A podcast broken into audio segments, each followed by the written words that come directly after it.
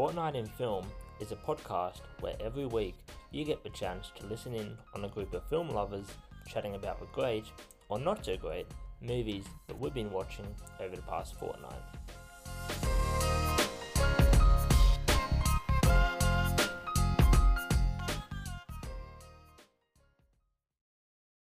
Hello and welcome to episode 38 of A Fortnight in Film. I'm your host Jason. And I'm your co host, George. Thanks for tuning in. So, back on episode 21 with special guest Cam, uh, we did two Scorsese films and then an entirely different film, which was Gangs of New York, The Departed, and uh, George's pick, Sweet Smell of Success. Uh, we're doing something similar today in that we picked I picked a Scorsese film, you picked a Scorsese film, and we're doing a totally different random pick by Jacob. I was going to have us do a totally Scorsese themed episode, um, but I thought, you know, Jacob is new to the podcast. We'll let his sort of personality shine through. Let him pick something of his own volition rather than yeah. It's sort of it's sort of like a trial. We need to yeah. we need to see what he's what sort of films he's going to pick for us.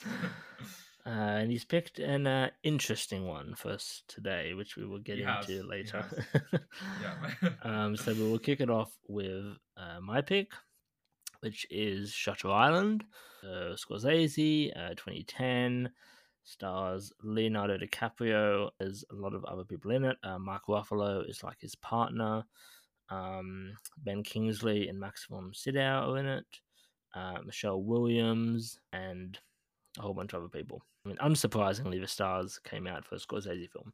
So the plot is uh, DiCaprio plays uh, a U.S. Marshal called Teddy Daniels, uh, and him and his partner Chuck, who's played by Mark Ruffalo, uh, are sent to the eponymous Shutter Island off uh, Boston Harbor to investigate the disappearance of someone called Rachel Sandler uh, from Ashcliffe Hospital, which is like an insane asylum and it's set in the 50s, in the mid 50s. They get to the island, and the main uh, psychiatrist, Dr. Cawley, who is played by Ben Kingsley, you know, uncooperative and doesn't really, you know, give them access to the things they're asking for. And his uh, his assistant, Dr. Naehring, who's played by Max von Sydow, who's like this older guy, he's also uncooperative, and you know, neither of them really want to help the investigation at all. And Teddy sort of goes out on his own, decides, well, if they're not going to help me, I will investigate myself. But he's actually he he took the case for a separate reason, which was to uh, find somebody at Ashcliffe Hospital called Andrew Laeddis, who set the fire that killed his wife. Uh, Dolores, who was Michelle Williams. So he's he's there to find this Rachel Sandler.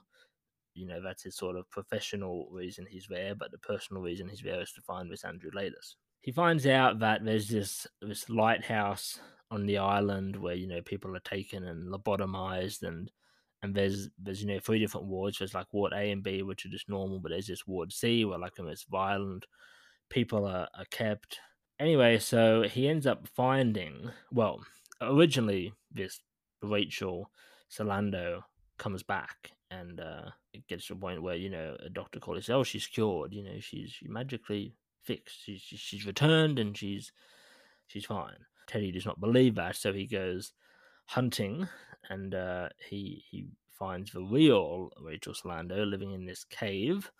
Um, and she, you know, she's the one who tells him about a lighthouse and tells him about the plans they have for people where you know the the people running the hospital try and you know make people to be insane and they're doing mind control experiments and all this sort of stuff. In the midst of him trying to find the real Rachel and getting to this cave, he like Chuck falls off a cliff and he sees the body, but then the body disappears. So he thinks, oh, they've taken they've taken Chuck to the lighthouse, and so he he goes to the lighthouse. He finds Dr. Cawley there. And Cawley says, actually, you are Andrew Laeddis.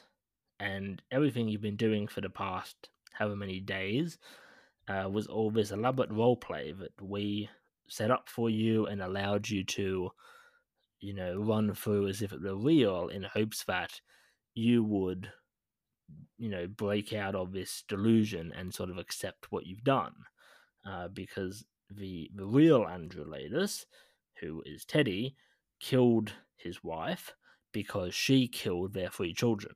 Which obviously comes as quite a shock to Teddy because this whole time he believes, and the audience believes, that he is this U.S. Marshal, which he was. I should add, it's not like he invented that up. He was a U.S. Marshal before all of this happened.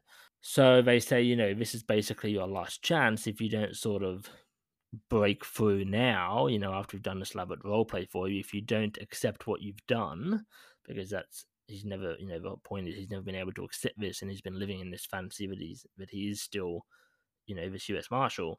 They say if you can't accept this, then you will be lobotomized. The film ends with Teddy and Chuck talking, and you sort of think, you know, okay, there's been a breakthrough. He realizes he's Andrew Laeddis. He's not this this Teddy Daniels, etc.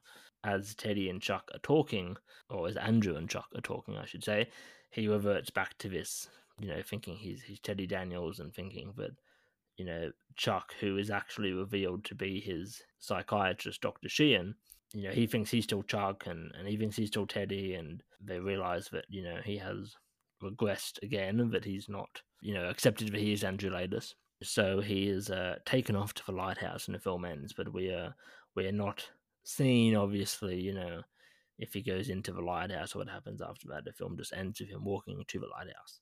Very good job on that because it's quite twisty and turny, isn't it? So Thank you. Yes, it is a very it is a very twisty film. So I gave it four stars. This was a rewatch for me. I had seen it many many years ago, um, and I'd sort of had it at four stars already, so it sort of retained that that same rating for me. I it did drop a bit in terms of like I probably wouldn't watch it again, but certainly I enjoyed rewatching it. Um, what did you think? I'm basically the same as you. Um, I watched it when I was maybe in my sort of early teens. Yeah, I was probably the same. And I sort of I had glimpses of it. Like I had I remembered certain shots and certain characters, but I couldn't remember the full plot. Um, but I did. I knew the twist that he was actually a patient. There. So did I. Yeah. Um, but I didn't. I didn't know the sort of ins and outs. Yeah. Um, I, yeah. I, I was the exact same. Yeah. yeah. But yeah. So I gave. I gave it four stars. So same as you. Yeah. I wouldn't rewatch it soon, and I wouldn't count it as sort of among my like sort of favorites. Even my favorites of Scorsese. But I think it's a really great sort of thriller, like psychological thriller. I saw some funny reviews that um were saying that they thought that Nolan directed it because it, it's actually it, it seems like a bit more of like a Nolan film um than a Scorsese one. Well, and it came out in the same year as Inception, obviously, which also starred DiCaprio and also has this ending where you're like, you know, that film ends before the resolution actually happens, so you're left wondering what happened. Yeah, like it's not a typical Scorsese film. Like he doesn't do many of these like psychological thriller type ones. He more sticks to as people know, the sort of gangster, you know, the gangster genre. But yeah, yeah, I thought it was great. Um, there were a lot of things I liked about it, technical stuff and narrative wise. Um, I love the atmosphere. It sort of like slowly, like subtly builds up, you know, and like you don't know, you feel like you're going sort of insane a bit along with Leonardo DiCaprio with Teddy. Like you don't know what's real and what's not. I really like that aspect of it. Like it keeps you guessing the whole way. You know, like it sort of the story reveals itself bit by bit, and it that can be difficult to do. But like Scorsese nails it, I think. Like because you you either run the risk of revealing too much or too little, you know. But there's a good balance. Yeah, well, and it's it's similar to, and I think this one I'm about to mention is better than Shutter Island, but it's similar to a film that Jacob and I talked about on the last episode, which is The Game by David Fincher. And I and I said when Jacob and I were talking about it that what The Game does really well is it doesn't reveal too much. So you're getting confused with Michael Douglas's character just as he is, and you're starting to think what is real, what isn't. It's the exact same with Shutter Island, as you said. You don't know any more than Leonardo's character knows. So, like you said, you're there thinking, "Oh, is this real? Is this not real?" and and eh, you know it it does that very well. It's a very hard thing to do because, like I said, a lot of films either give too much away where we as the audience know more than the characters, and it sort of ruins it, or we know nothing and it's just confusing for the sake of it. But when they can like get that balance of you're finding out stuff at the same time as the characters, but it's not, but it's enough. Like it works. They they tease it quite well with you have the war flashbacks where you see Teddy at um I think it's Dachau concentration camp. Yes, which I've been to actually. Have you? Okay, oh, yeah, there we go. So you think, you know, you don't know what his past is going to sort of reveal, and then you have the dream sequences with Michelle Williams, who's his wife, sort of like trickle the sort of information trickles through, you know, the story. Like you, and the dream sequence is going to keep you on edge as to why he's, you know, why he's imagining all this, all these things. Exactly. I mean, I, I had I had it written down here. It's hard to tell what's real and what isn't because of you have these flashbacks and these delusions and this imagination, and you know you're as confused as he is, and just like he's losing his grip on what's real and what isn't, you're losing your grip on what's real and what isn't. I mean, technically, as you said, score, cinematography, script. I mean, they're all fantastic. I mean, it's Scorsese, so of course it's going to be. yeah, like it's obviously high. You know, it's it's high production values. Um, but Scorsese he's obviously a master at directing. In the dream sequences, some of like the lighting and like the editing was like insane. You know, like when he's um when he's hugging his wife and like water starts to flow and then it turns into blood, um, and then she like crumbles and there's like fire happening and it's like the it like it looks amazing. Um, and the whole like the atmosphere as well in sort of the real time, I guess, it reminded me of a lot of like noir films of like the 40s and 50s um with like the, like the smoking and like the lighting and just the general sort of conspiracy atmosphere. It kind of reminded me of a lot of like hitchcock as well. Um i think scorsese said that hitchcock influenced this film a lot. Like he he showed vertigo um to the crew apparently when they were filming to basically get them to like have the sort of sense of atmosphere and dread that vertigo has as well um, so you can definitely see the sort of DNA of Hitchcock kind of interwoven in, along with those like noir films.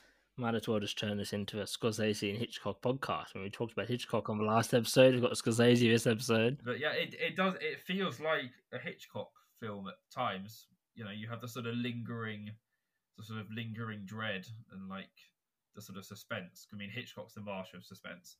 Um, but I feel like Scorsese borrows a lot from him. Um, I mean, the acting, you know, was great across the board. Leonardo, of course, as you would expect. I mean, Ben Kingsley was great. Max von Sydow, I've yet to see a bad film that he's in. Um, I wasn't particularly impressed with Mark Ruffalo, but he was serviceable. He was good. Yeah, like yeah. I mean, the other actors in the other like the characters they were playing made up for it. I didn't feel his character had a lot of depth or was very interesting when they were on the screen, but that could have been the writing. I mean, I don't know. I mean, I, I I didn't think very much of his performance, but I mean, everybody else sort of made up for, it, which was good. Leonardo DiCaprio with Scorsese always brings his A game, so you know, yeah. I mean, like like you, the twist wasn't as effective for me because I did, like I said, like you said, I couldn't remember bit, I couldn't remember the full thing, but I did remember. Oh, he's actually the patient. So it, it, it wasn't as effective, but I could still. But there were certain details, like I thought he was like Teddy Daniels, but he was a patient. I'd I I'd forgot that he was like Andrew later. So even though I saw the big twist coming, even that twist within itself, I was like, oh yeah, I totally forgot that.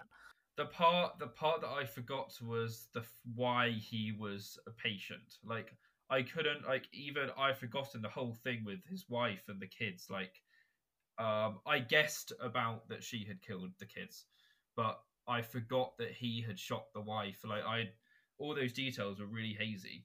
I was surprised a bit, you know, by that. But I, I was gonna, I was gonna ask you, like, do you think? Because obviously we knew the twist was coming. If you went in totally blind, do you think you would have guessed that he was a patient? Or no? There's something like a trope, maybe, of like oh, all of like there's someone going to a to a mental institution and in the end you know most of the time they turn out to be there like something to do with that or a patient. I don't know. I was trying to figure out if i could have seen it coming. I mean i i don't think i would have because i think it was it was structured perfectly where i feel like the only time you knew he was a patient was when you got to the end and ben kingsley's character was like you are the patient there was a clever scene though where he You know where he gets that really strong migraine for the first time, and he like collapses into the chair, and then um Ben Kingsley, so the doctor, and Mark Ruffalo, they're sort of standing over him, and they clearly look like they're like doctor and like co-doctor kind of thing. So that that but but it's clever because you then think, oh, like if you're a first time viewer, it plants a, like a seed in your mind where you think that could be the case.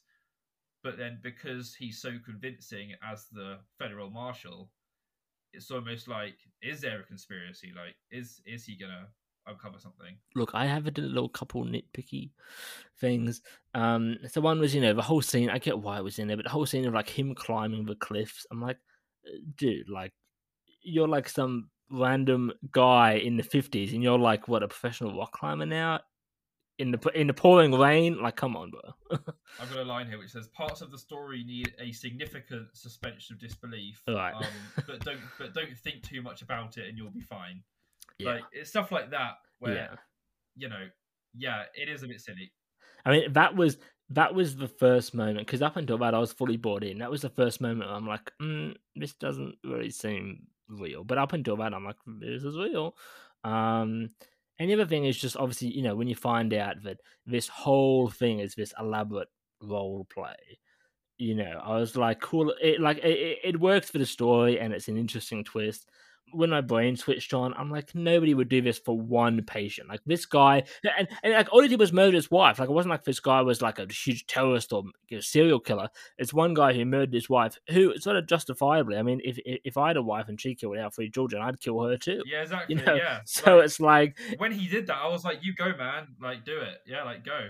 exactly. I mean, you're going to all this effort for one guy who who is really not a threat to anyone. Like, but Ben Kingsley, well, I thought his name is it Doctor Corley? Dr. Yes, Cawley, yeah. He said he told Teddy that he was the most dangerous patient in the yeah, and I was like, mm. it's like why? Like they they well, they have this running theme that he's this really like violent man. Yeah, uh, because of maybe Dachau, the concentration camp. But then, but then he says he may not even have done anything there. Yeah. So like he doesn't seem like he's a very violent individual. Like that's a justifiable thing, I think, somewhat. Yeah, I agree. I mean, to kill like, um, even if he did it in shock, you know, it's it's sort of justifiable. Um, but I I saw a funny review on Letterboxd as well, and it was like it was basically saying how did Doctor Cawley convince the whole every single exactly staff, every single member of staff on the island and I can't remember, I can't remember what it said, but it was like when your boss convinces you to stage an elaborate like prank for a week and you just want to go home or something. Not just all the staff, all the criminals there too. Everybody. Like you got everyone to buy into. I'm like, these people are be mentally insane. We're not going to buy into this whole role play. I know. Like you have all the guards, all of the doctors, all the janitors who just want to do their job, and they have to do this stupid role play for like a day and a half. And it's like, and this is the thing too. It's like they have no problem lobotomizing people on the regular, but oh, we're going to go to all this effort just to try and get a breakthrough with this one guy. It's like, no, you're not. Just just lobotomize like you do everyone else. So like, if you if you look too deeply into it, then yeah, it, you know it. Yeah, it kind of falls apart that aspect yeah. of it a little bit. But if you just take it as what it is, you know, it's fine. But I did find that quite funny. Like the whole island has to play along I know. role it's play. like um I mean and my my final point would just be I don't know, I found there was no great like payoff. You know, like okay, you get the twist, he's Andrew Laeddis. But like I said, it's like I feel like you know anybody would would husband or wife anybody would kill their their whoever if they killed their children. It's like a natural, you know, I, am not condoning murder in any sense, but I'm saying uh, it's a pretty normal action. So it's like, it's like, it was a cool twist, but I'm like, okay, like, end. And I guess the whole theme is about sort of guilt and like how you regress. Like, the reason he regressed into this personality of Teddy Daniels is because he was so distraught about his kids dying and he was so guilty about killing his wife he sort of regressed into another personality. Um, so that's a sort of theme, I guess, like dealing with your own personal demons and having to accept what you've done, I guess. I mean, and maybe that was why, because I didn't really get the point of like including the Dachau stuff. like I didn't really get the significance of why that was like it didn't really in my mind seem to have a lot of effect on the main story. Yeah, I think it was meant to maybe establish, you know, who he was in his past. Yeah, you know, th- these are sort of minor minor things for me. Yeah, yeah, yeah. They're minor for me. It's not. It, it didn't really impact. Like, not like not, none of those things impacted what I thought of the film in terms of rating. It was just things I picked up on when I'm like, hmm. at the end, I was angry. Like when when he regressed back, I was like, oh no, like please, like you've just you've just accepted what's happened. Well, in saying that, there was a lot of I saw a lot of stuff online about did he do it deliberately? Do what? Do what deliberately? Regress. Oh right, yeah. yeah. Into that he he knew like people. I read a lot of stuff online with people saying he knew he was Andrew Laeddis, but he deliberately, you know, regressed in air quotes to Teddy because and and uh, I don't. Uh, I wasn't really of his opinion, but a lot of people talked about that final line he said was to to uh, Chuck slash Doctor Sheehan, where he said, you know, what's worse, to live as a monster or to die as a good man? And and so I, I read a lot of stuff online of people saying like, oh, he wanted to like go out on his own terms or whatever, and, and like they, they were going to lobotomize in in the end. I mean, I don't know, but yeah, it's it's credit to Scorsese that we can have all these different you know viewpoints and analysis and conclusions because I think that's you know that's the mark of an interesting film when you get to the end and you can have multiple what if this what, what if this happened? What if that happened? And it kind of makes me wish that he'd done more of like horror or psychological thriller because there are some sequences where it's almost like a horror film. So but he's obviously clearly talented at doing that. So i kind of i i want a full-on scorsese horror film. That's what i want. Like he needs to move away from you know Robert De Niro and Al Pacino. He needs to do a full-on horror. That's what I think. I'm I'm with you. Um, There's still time. is that yeah? He's still directing, so there is still time. We should do like a petition or something. You know? Yeah, make make Scorsese make a horror. yeah. Well, we started on a positive note. Let's hope it continues uh, with your pick. Yeah, so my pick is another Scorsese. It's called The Age of Innocence um, from 1993. Okay, I will. I'll go. I'll go into the plot. It's very long. Um, yeah. So, yeah. yeah. Okay. Con- so condense it if yeah, you can. yeah. Yeah. Well, I'll try. Um, so we start in 1870s New York high society um, with a lawyer called Newland Archer, played by Daniel Day Lewis. Um, and he's just got engaged to an innocent society maiden called May Welland, who's played by Winona Ryder. Meanwhile, May's cousin, um, who's an American countess called Ellen Olenska, um, has returned to New York after a disastrous marriage to a Polish count. Because of this, she's ostracized by society and sort of vicious rumors are swirling around. But as her family sort of stand by her, she's gradually accepted back into the fold, as you were. Yeah, so Newland is engaged to May.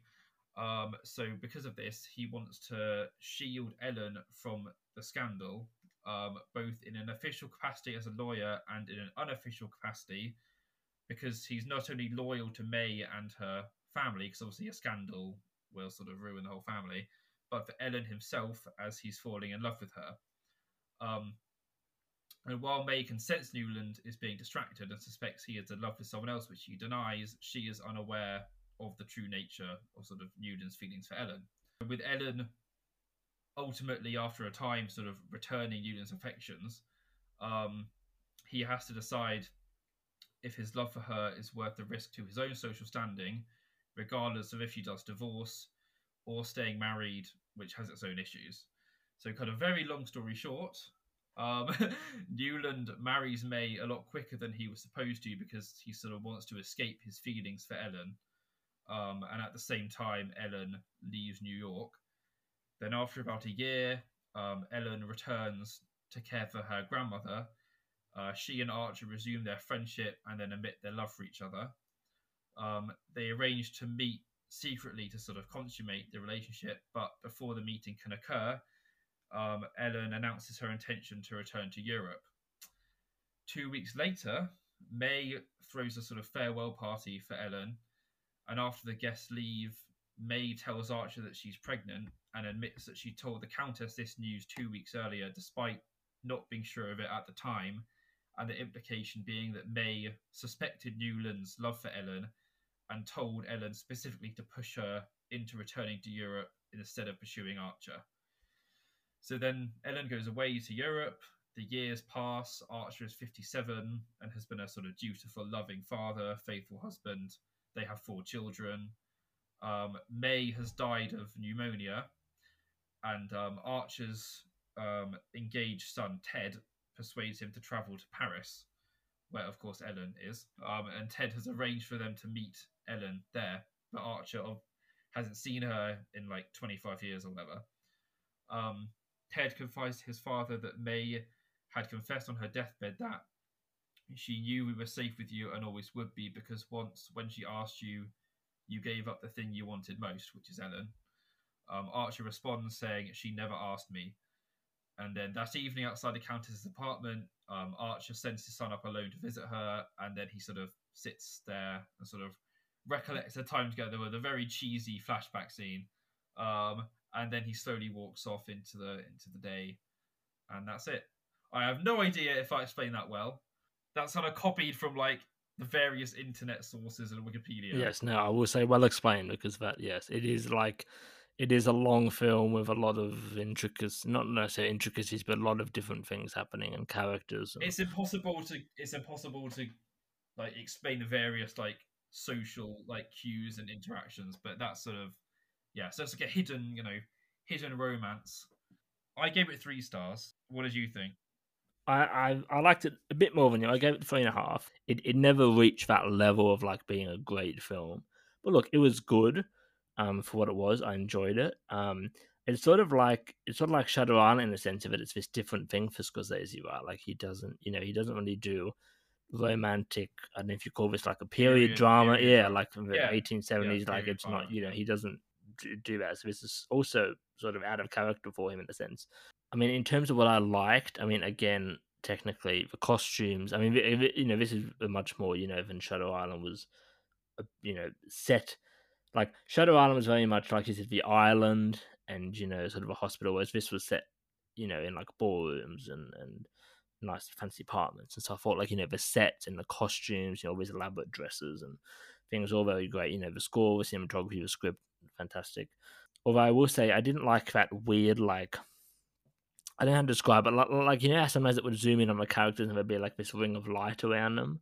I was like, that's so gimmicky. It just seems so cheap. I'm gonna bring. I'm gonna bring that up. Yeah, I'm gonna bring that up. Yeah, I'm like, well, this goes like that seems so cheap. Like, it seems like a B grade movie thing. But that was. But apart from that, technically, it was fantastic. I didn't actually mind the narrator. Um, I don't think we actually ever told who the narrator is. As such, it seems to be this. She's a random woman. I don't know. Yeah, it's like a discombobulated voice of, of, of no relation. Maybe one of high society women. Maybe I don't know.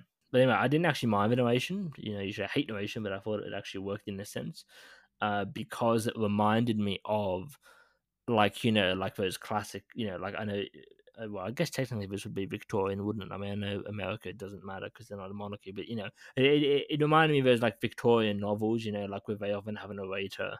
Um, so I actually liked the narrator in this. Um, and, I, I, did feel like the narration added something. I felt like, you know, because they, they gave a lot of background into, you know, New York high society, and this family means this, and this family means that, and here's what this would mean for that family, and here's the scandal, and blah blah blah. So it, it, it did add to the story. In terms of acting, I thought Daniel Day Lewis was great.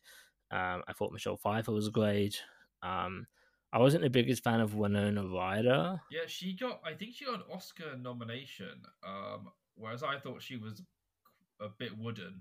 Um, yeah, well, yeah, I, I, I, I thought the same, but I, I, I also think that could have been her character and the writing for her character as opposed to her. But she was, I mean, like the, the two main leads are great, and my only two like, like negatives, I guess, I did think it was too long. It was like two hours twenty minutes.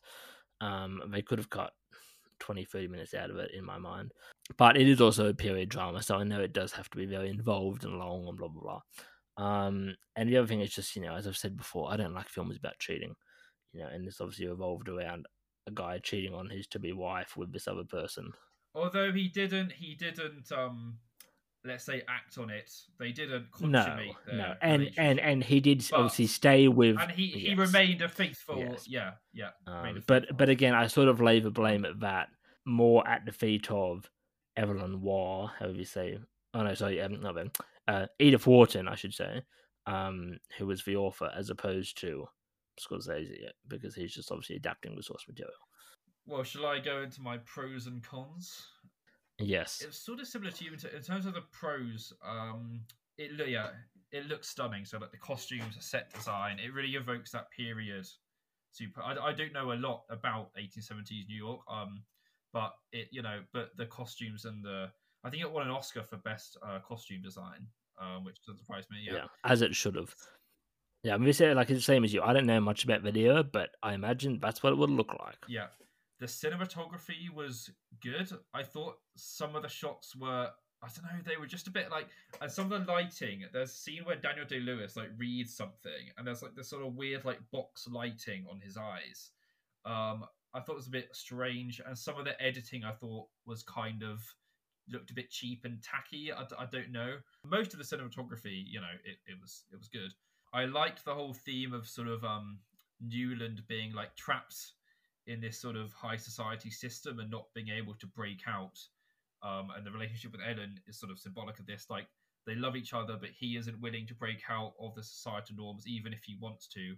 And she's trapped because she's gone through a messy split with her husband, which hinders her socially. So she can't divorce him because he's gonna say stuff about her. So it's sort of I do like that theme of like forbidden love where two people can't be together because of various other factors at play. Sort of i guess it's like a criticism of high society i suppose where like things always go like unsaid or not spoken about.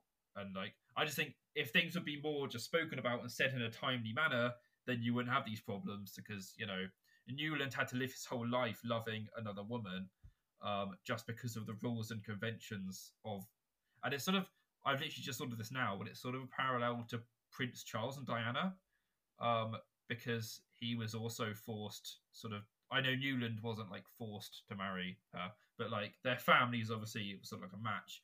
So like Charles was forced to marry Diana, and that didn't lead to anything happy, let's say. So I think it's like a criticism of that sort of like forced conventions marriage type style, I, I guess. Um, and I really like the scene with Winona Ryder by the fire pits at the end when she reveals that she's pregnant because like as the implication is that she knew that Newland was pursuing or loved Ellen, but she sort of she sort of did a boss move and like sent her away. You know, she was like, "I'm pregnant, leave." But at the same time, she had given him a chance, I guess. To like she has said to him before, like, "You have time." Um, but I guess she sort of got tired and was like, "Nope, we're gonna we're gonna be married. Like, I'm pregnant." You know. So I like that scene, and it shows she has like a strong sense of character and like a sense of urgency. Um, so I like that. As for the cons, this is it's interesting now because obviously you normally hate narration, and I normally don't mind it, but I found it so annoying in this film. Like it really took it really took me out of the world. Like I just found it so unnecessary. I don't mind narration sometimes, but I just think it wasn't needed. Like I felt I was being spoon fed the plot like a baby. Like show me what's happening without narration, and that like you could have had the story without narration, I think, and that's fine. Like just see what's happening on screen with dialogue, and so I just like a- anytime she was speaking, I was like, just just shut up, please. so it's interesting we differ on that because I I just found it to I just I know you said it. Yeah, some stuff was like interesting background about the characters like motivations and the high society and stuff but i just think it wasn't like if you want that do a bit of maybe background you know research and I, and I think it was kind of clear within the film anyway Yeah, I mean, I, I mean, I'm probably with you. I mean, they could remove innovation, and I don't think it would be a worse film because of it. I, I, I guess for me, I just liked that they sort of gave because I, I guess it's different than say, well, I was going to say if it was a novel, it is based off a novel. It's based off The Age of Innocence by Edith Wharton. So it's different, I guess, than a novel where you can go into, oh well, this family is important because of such and such, and this family has connections to that family, da da da. And I guess in a film you don't have that luxury because you only have you know two hours or so. I mean, yeah, I, I guess to me, I I liked that it took that sort of thing that it would be in a novel and gave that background by way of narration. But I but I agree with your point that they, they could remove it and the film wouldn't be any worse off. Yeah, I, I can see why some people like it, but for me, take it out and it's you know fine. I guess my other main concern is like I found it to be a bit dull. Like I was bored. I was bored by it some of the time, and I just wasn't. I couldn't get fully into the story. Like no, no matter how hard I tried, I couldn't be fully absorbed into the characters. Like I sort of watched it with sort of cold, sort of detachment. I guess like when they were having their love scenes or in the you know in the carriage when he's sort of caressing her and stuff. I was just like, it's well constructed, but I didn't feel about I couldn't get into it. Um, so I like the whole like theme of societal expectations and stuff, but like the characters weren't dynamic enough for me to really care. And like I didn't buy Newland's love for Ellen that much. Maybe it's down to the chemistry between him and Michelle Pfeiffer. I don't know. Like I didn't care much by the end what was really happening. Uh, no, yeah, I can get that. I mean, I, I was sort of the same. For me, it was probably more of a pacing issue in that it dragged and that thus I got bored. But um, yeah, no, I mean, I I think it is one of those films that maybe. I mean, look, I think Scorsese did a good job of it, but I think it's one of those films that maybe it maybe is like was better left as a book because maybe it would be more more interesting reading it as opposed to watching an adaptation. Like the direction by Scorsese was was fine. You know, I I don't any problems with Scorsese. It's more maybe the content and the perform. Like even Daniel Day Lewis, I don't know. I found him to be a bit dry. I don't know. Like maybe it was just the script or the or his chemistry with Michelle Pfeiffer. She was the best part of the film for me. I really liked her performance. Yeah, I mean, she was really good, especially because I've really only seen her in like Scarface, which is obviously a very different role to the Age of Innocence. So it was. I know. Well, I've seen her in Batman as um, Catwoman, oh, yeah. which is a wildly yes. different role. um, but yeah, I think that's it for. Oh yeah, I've, I've put endless shots of food for no reason. Oh yeah, it did whenever have they that, did a yeah. party, there'd just be so many shots of like the food platters, and I'm like, we get it. It's a high society meal. We don't need endless shots of like the chandeliers and the and the food. But anyway, yeah, um, but yeah. The my sort of bottom line is I was very impressed with the technical elements, but like story wise, it kind of let me down a bit. But it but it's not a bad it's not a bad story. You know, it's it's constructed well, but it left me like emotionally a bit cold. Yeah, I I would agree with that assessment, and uh, I would make a final point that I think this, much like Shutter Island, is testament to Scorsese's talent and the varieties variety of his filmography, and that he can make like for all the crime films he's made, he can make biographies like The Aviator, he can make kids films like Hugo, musicals, West, West Side Story, West Side Story, make musicals. He can make comedies like After Hours. You know, he can do like religious stuff like The Last Temptation of Christ or Silence, which obviously you and I have talked about in the podcast before. So, yes, he's very talented. As much as I may be guilty of, and other people may be guilty of, just thinking of him as like, oh, he just does crime films. Like, like when you delve into his filmography, he's actually quite varied in what he's done, which is why he's one of the greats. Both you and I have got many more Scorsese films to work through, so we might end up talking about other Scorsese films in the future. yeah, After Hours is the one I'm sort of yet to see as major one, but yeah, definitely, yeah, one of the greats, one of the greats. Yeah. Let's move on to our final pick, uh, which comes by way of Jacob, um, his first pick for us as a co-host. Um, so this is uh, Bad Boy Bubby, also from 1993, actually, Australian film um, directed by, written and directed by Rolf de Heer, and stars Nicholas Hope, the eponymous Bubby. Um, there are obviously other people in it, but um, interestingly, nobody else in the cast has a Wikipedia article, so they must not be very important. So, yeah, so like the film is basically Nicholas Hope. Is he? Is he like in Australia? Is he more well known, like among people? Or... Um, I mean, I'd not heard of him. Um, that doesn't mean much, yeah. but I mean, I'd not heard of him, and this was the only film of his that I've seen. So not really. He's not like a big name actor like you know Russell Crowe or you know Hugh Jackman or something. No, no. Um, so again, the plot is. It feels like every film we ever talk about on the podcast ever has a confusing plot. Um, no. I don't think we've ever talked Yeah, about a yeah, film that's like this yeah. is a really easy to explain, straightforward things. So the plot is quite confusing, so I'll, I'll try and speak about it somewhat clearly. So Bubby, the character of Bubby, is this 35 year old um, mentally challenged, is the words Wikipedia uses, uh, mentally challenged 35 year old man. Um, and actually, I, I might just do your trick here and read just read some of it straight off Wikipedia because it's too it's too confusing to try and explain. Um, uh, who lives in a squalid house with his abusive and religious fanatic mother. Um, he's never left the house because his mother has convinced him that anything outside is like toxic. Um, and they have this very strange relationship. She's like very abusive to him, and they have this like incestuous relationship, and it's just this very strange, bizarre thing between them.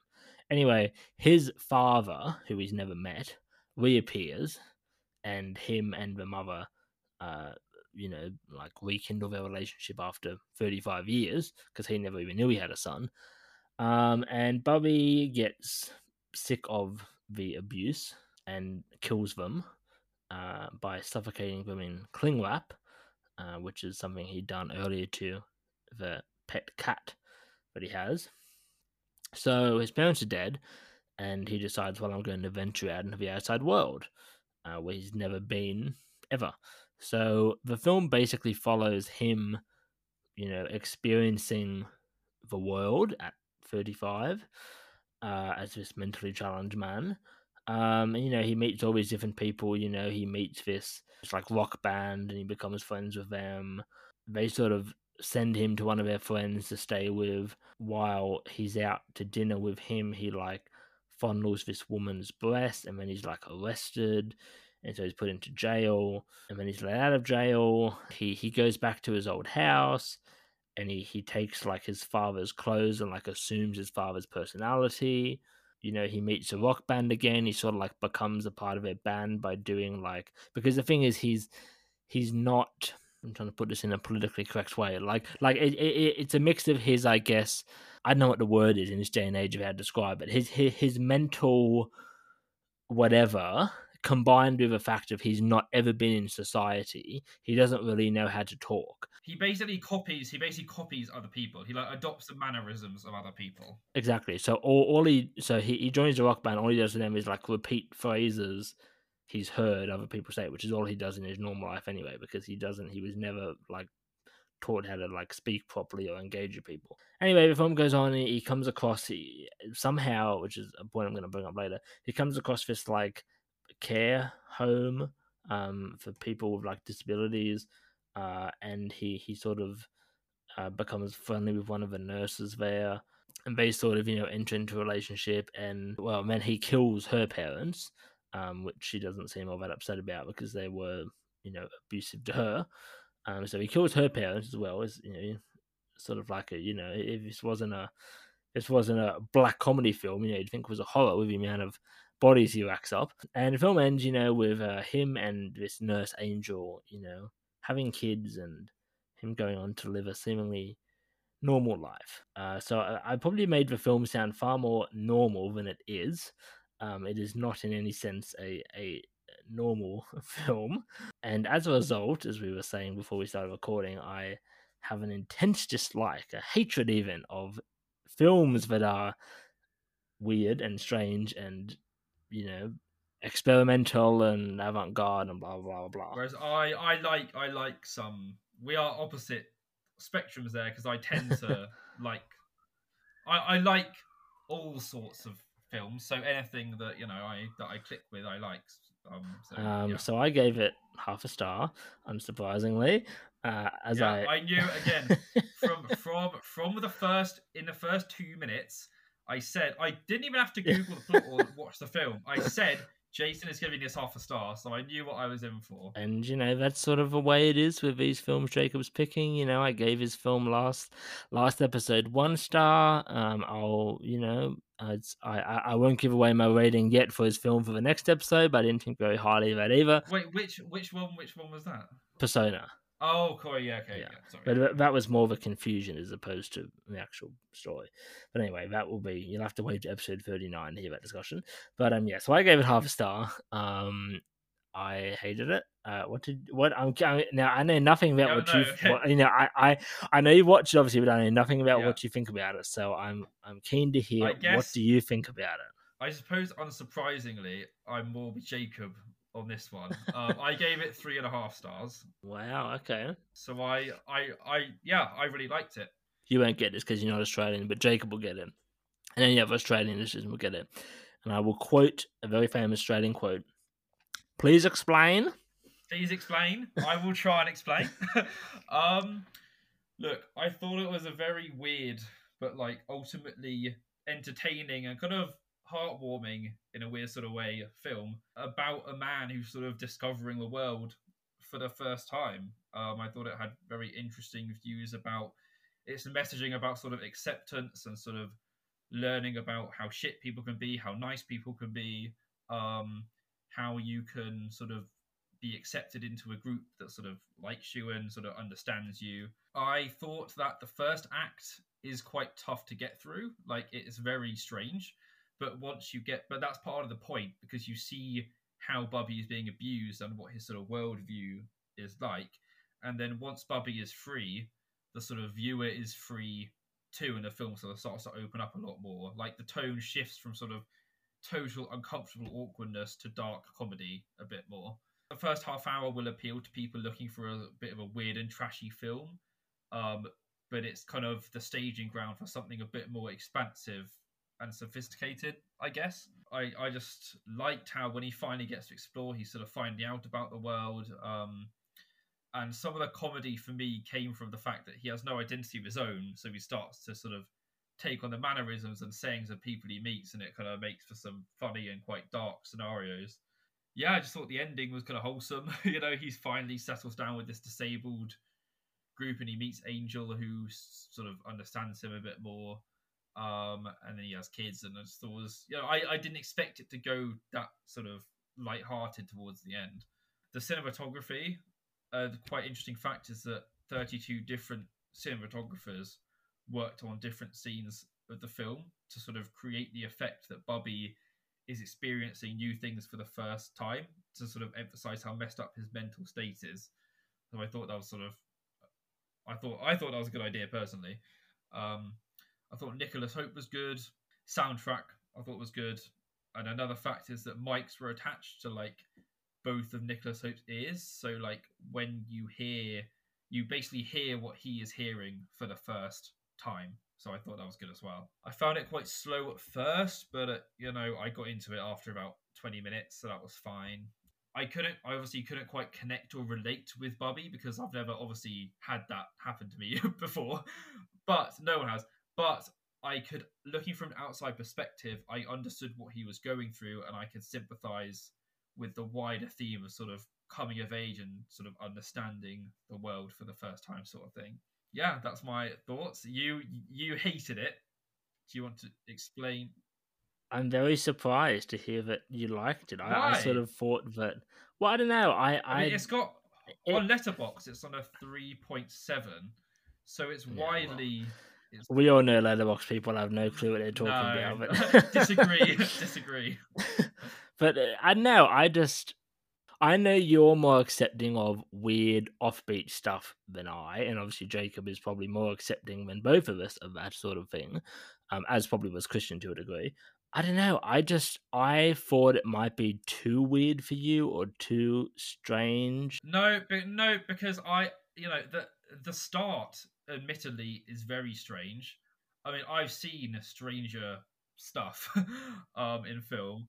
I mean, don't you know list them all, obviously, but like if you had to throw out, uh, you know, uh, like a, a couple of films, a few films that were like weirder than this, I'm keen to hear what they are because this was. Salo, Salo. Yes, yeah, okay, that that's fair, yeah. if I go on my sort of um, let's say I've got a list on Letterboxd where I look at some disturbing. But I wouldn't even say this was after the first first thirty minutes. I wouldn't even say it was disturbing. Like I at no point at no point. Yes, it was it was strange. So weird, disturbing, bizarre. Let's see. So yeah, Salo, Blue Velvet is pretty weird.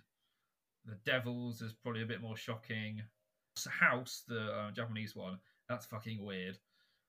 Um, but good. Lair of the White Worm. There's Martyrs.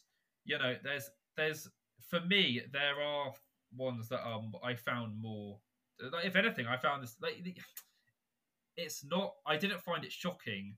Yes, the again I'm repeating myself. The first thirty minutes is shocking, but I think it's it's not pointless. Like it's showing what he's what Bubby is having to deal with before he ventures into the outside world.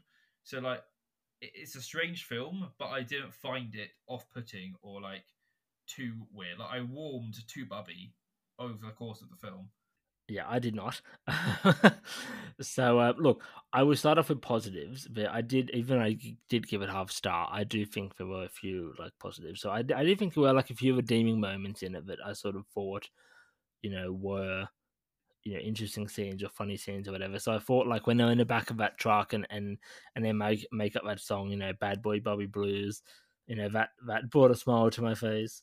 Um, the only smile I'd say. As probably. did no. well, no, because then that scene with the two the two Aboriginal women in the police station, them like arguing with the police officers, I just found that funny. Them Oh, just like yeah. going back and forth Yep. with each other, like where where at the end, you know, the police officers like. Oh, you know, you, you, you should get better head cut scene to you, and, and she's just like, "Get fucked," you know. Like that, that did make me laugh, um, because that's just how people in Australia talk in general. It's just like so. I could, I was just picturing that, like I could see that happening today, you know. And that's not even like I'm not even saying it's like an Aboriginal thing. Like that would be anybody, you know. Just like so that scene did make me laugh just because of the back and forth between those two and, and the police officers. Um, and I, I, I do think the two other scenes I call out. I do think the scene where that guy is talking about God, like so he's this is a guy called the scientist who I will say plays the organ in the church very well. I was looking on like, is that a real song? It wasn't. It was just actually improvisation, but it was very, it was very nice to listen to.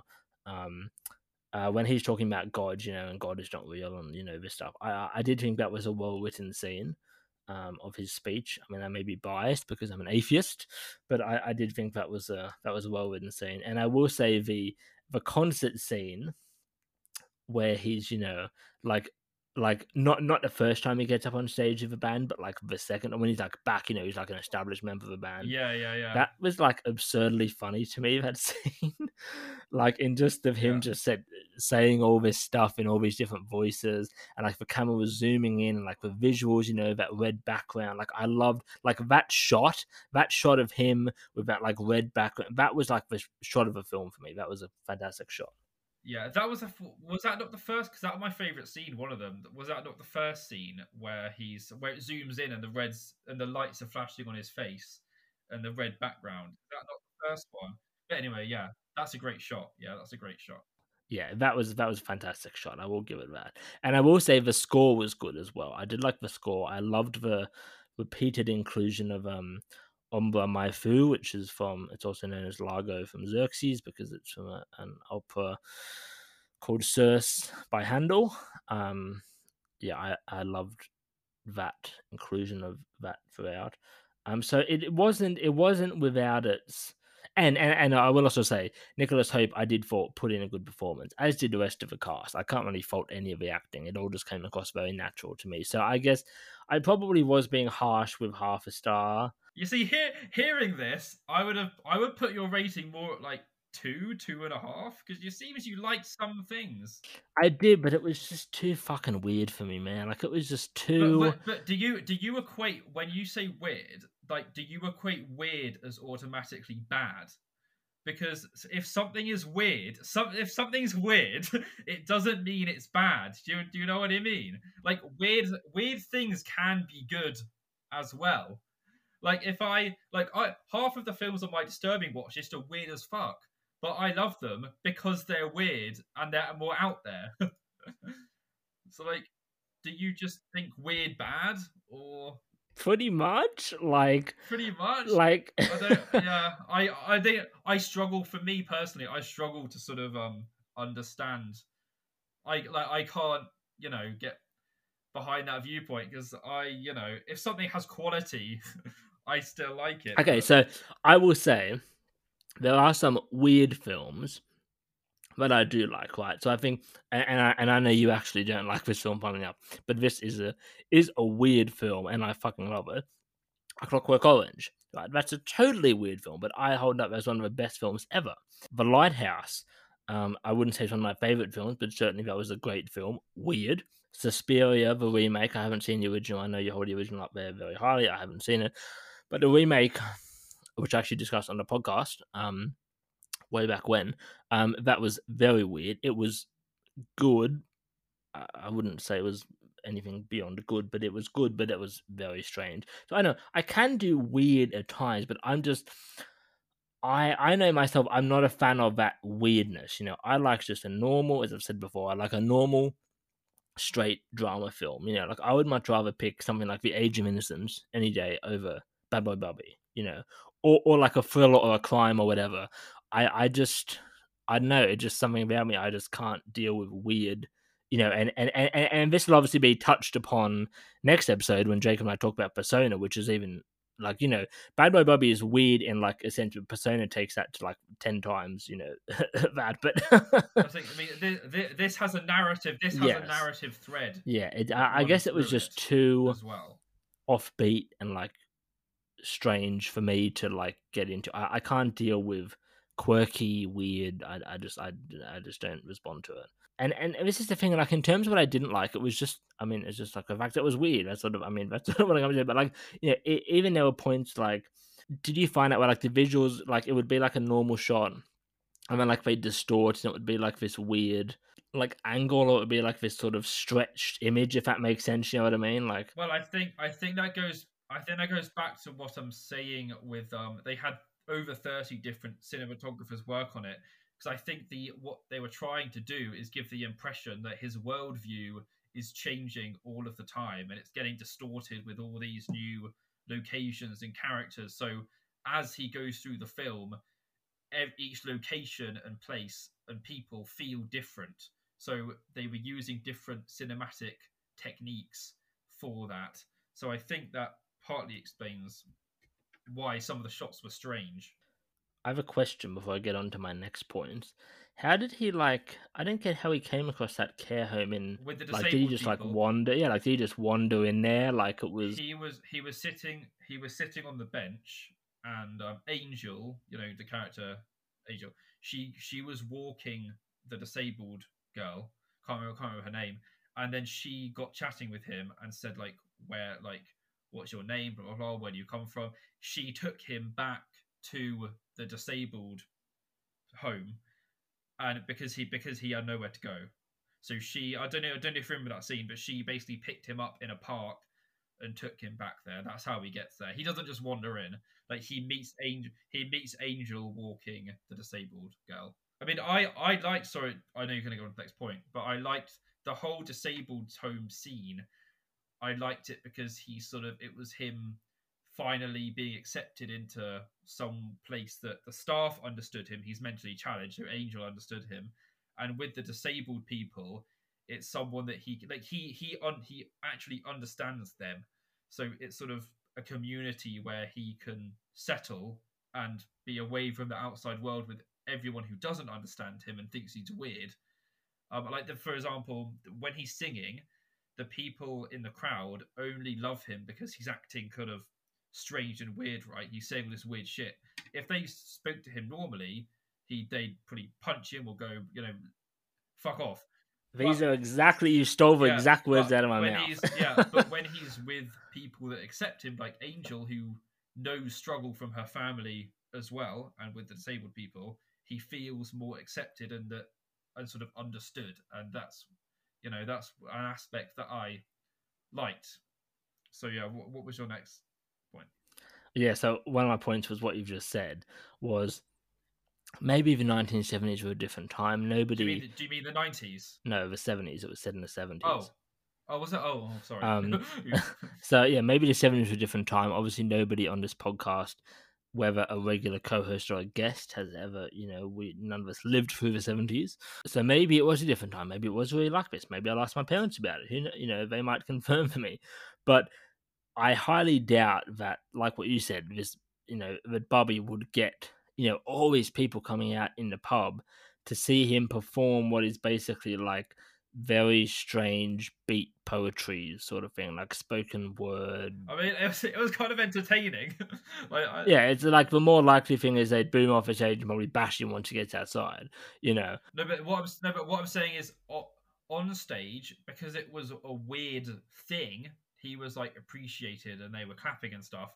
But like in real, like once he was, I know, I, I- I know the band accepted him, but like and there was that nice lady in like the coffee shop. But like wider society probably wouldn't because he's so odd after his upbringing. Yeah, well, I, I, yeah, I guess my point is, I don't even feel like on stage he would have been accepted. I feel like on stage, people in 1970s Australia or 1970s anywhere outside of maybe you know I don't know San Francisco or something or some place where that sort of thing happened regularly. You know, they'd be like, "Who the fuck is this guy? Get him off the stage." You know, so I I know. know. People go for weird shit. People go for weird shit sometimes. Yeah, I know. I, I, I, I just found it kind of disingenuous, and even, even the thing of like the rock band accepting him. You know, I'm like, no. Like the more logical thing is they were like, oh, we're short of money, and we found out this guy is this famous cling wrap killer, and there's a fifty thousand dollar reward.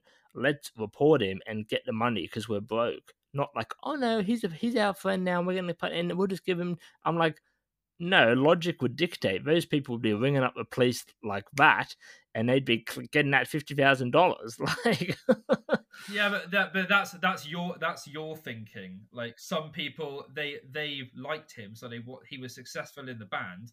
So to them, he was probably more value to them as like you know sort of a friend and in the band than getting the money. So again, it's a case of you you're th- sort of thinking too sort of um maybe Yeah. sort of this this would happen in real yes, life sort of thing. but but this is my point too, and this is why I dislike films like this because this is real life. Uh, this is the point. This is supposed to be real life. I, I get that he's obviously Bubby has come from a strange circumstance, but this is very much set in the real world, and so that's why I'm thinking. Well, these people's actions, in my opinion, and like I said, I didn't live through the '70s, so I don't know. I could be completely wrong, but their actions don't, in my mind, jive with how people in the real world would react, in my opinion. But I also am a cynic.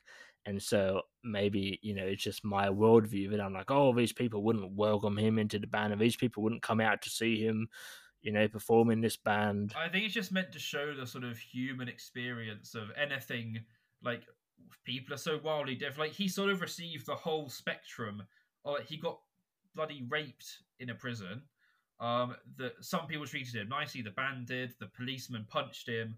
Like he had different experiences of what the human experience can offer. Yeah, and, and, and obviously his mother and father were, you know, yeah, not very nice to him either. yeah, yeah. Um, so yeah, I mean, I don't know what else we can so before I get to my final point, I'll just say this is the third Rolf de Heer film that I've seen, oh, um, and I've other- yet to like any of them. So the other two? So the other two were, um, uh, they both actually starred the same guy, which is let me just get his name, original actor called David Gulpilil. Uh, so one was uh, the Tracker from 2002, and the other was Charlie's Country from 2013. Um, I didn't like either of those. I gave them one star, and if I was being generous, I probably could give Bad Boy Bubby one star. Um, so I, I am not a fan of Rolf de Heer, based off of three films I've seen of his. Um, but my final point would be, and I've actually I've got a few quotes here. I'll read first, and then I'll get into my point. Is is you know what was the point of a film? All right, so I've I've read I, I found a few quotes online which attempt to explain it, and then I'll sort of talk about what I think. Uh, because obviously that's the most important. Um, so, uh, one person said, uh, put simply, uh, Bad Boy Bubby is Forrest Gump on bath salts, imbued with pitch black humor instead of sickly treacle. Another person said, the movie is essentially a character study uh, of a very bizarre individual. True. Uh, but also invites interpretation as a fable about the process of growing up and discovering purpose in life.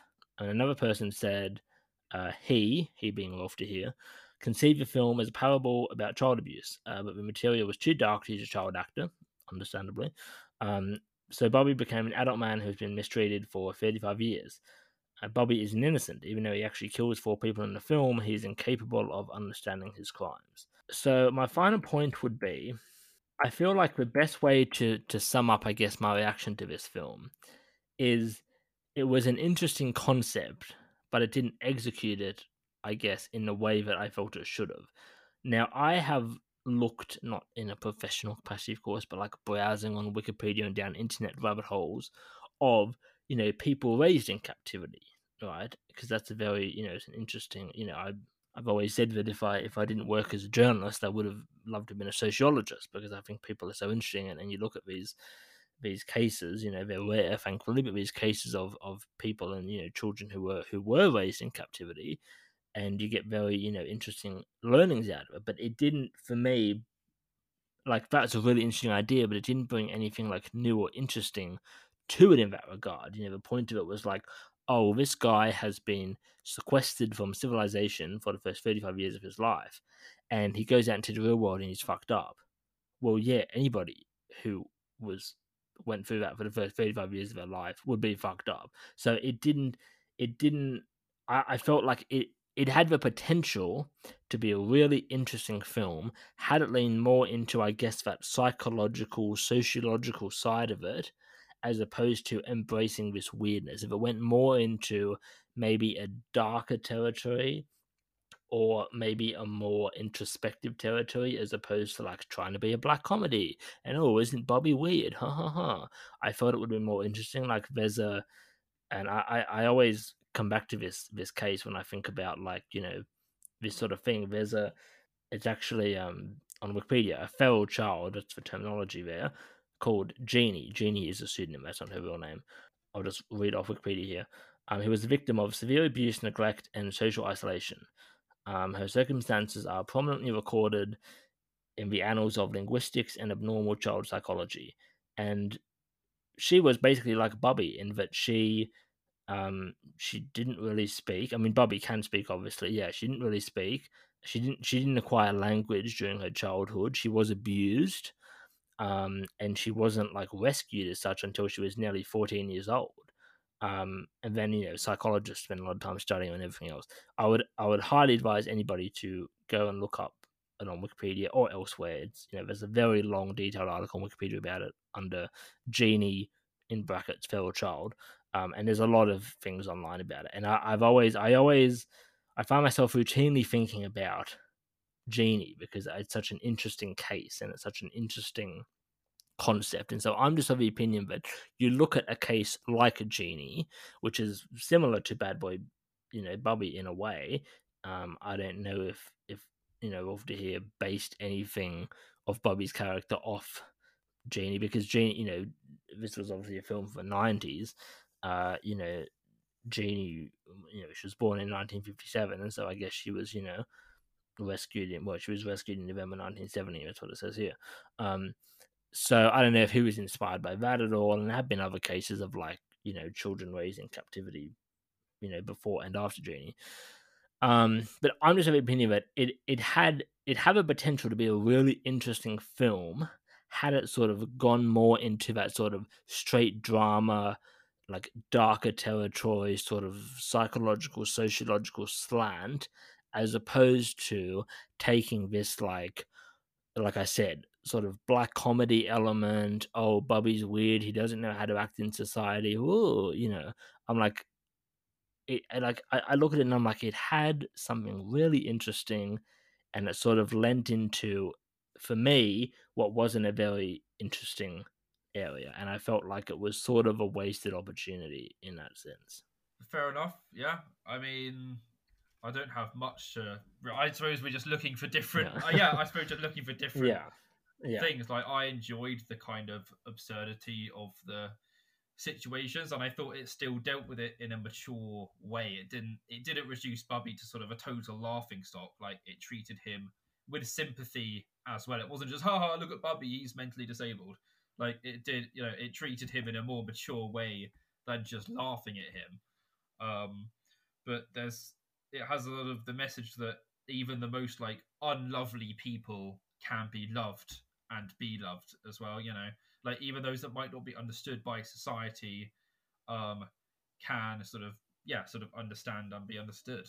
Yeah, so I found a, I found a review on Letterboxd, um, just quite a good quote. Um, um, even those that might not be understood by society can understand the human garbage and wreckage that is tossed by the wayside is no different than the garbage that stays on the table.